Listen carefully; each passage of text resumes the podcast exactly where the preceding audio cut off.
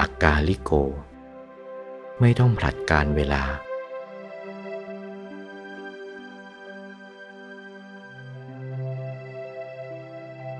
พระบรมศาสดา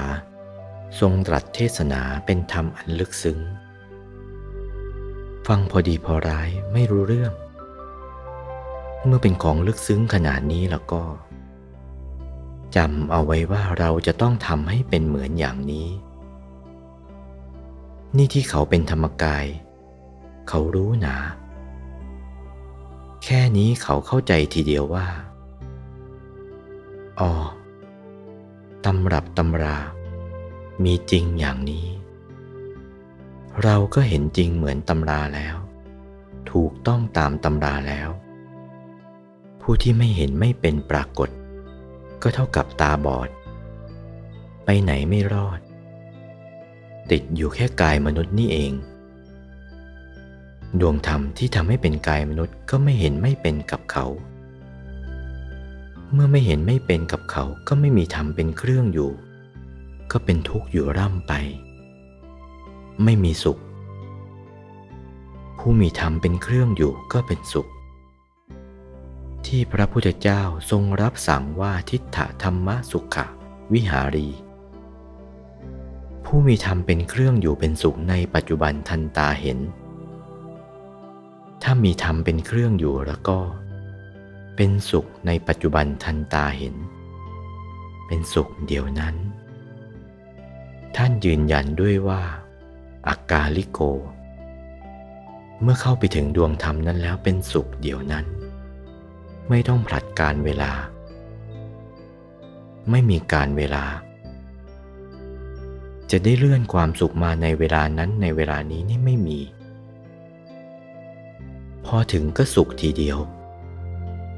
ไปถึงเดียวนั้นเป็นสุขเดียวนั้นทีเดียว จึงเรียกว่าอากาลิโก แล้วไม่ใช่เท่านั้น เป็นดวงแจ่มแล้วกระจ่างสว่างกับใจอยู่ อาจจะเรียกบุคคลผู้อื่นเข้ามาดูได้ รูปพันธ์สันฐานเป็นอย่างนี้ นี่เหมือนกับเทศให้ฟังอย่างนี้แหละ เรียกบุคคลผู้อื่นให้เข้ามาดูได้เป็นดวงขนาดนั้นๆ โตเท่านั้น สว่างถึงนั่น อาจจะเรียกบุคคลผู้อื่นให้เข้ามาดูได้อย่างนี้ นี่เรียกว่าเอหิปัสสิโก โอปัญญิโก ไม่ใช่เป็นของแข็ง น้อมเข้าไปในใจก็ได้ น้อมเข้าไปตั้งอยู่แค่ไหนก็ได้ น้อมออกข้างนอกก็ได้ น้อมลงข้างล่าง ซ้ายขวาหน้าหลังนอกในน้อมไปได้ตามชอบใจหมดทั้งสิ้นไม่ผิด นั่นเป็นของอ่อนตามใจอย่างนั้น เรียกว่าโอปัญญิโก เป็นของน้อมได้ตามชอบใจ ปัจจตังเวทิตโพวินยูหิ ผู้รู้ รู้ได้เฉพาะตัว ใครเข้าถึงใครก็รู้ ใครทำเป็นใครก็เห็น ใครได้ใครก็ถึง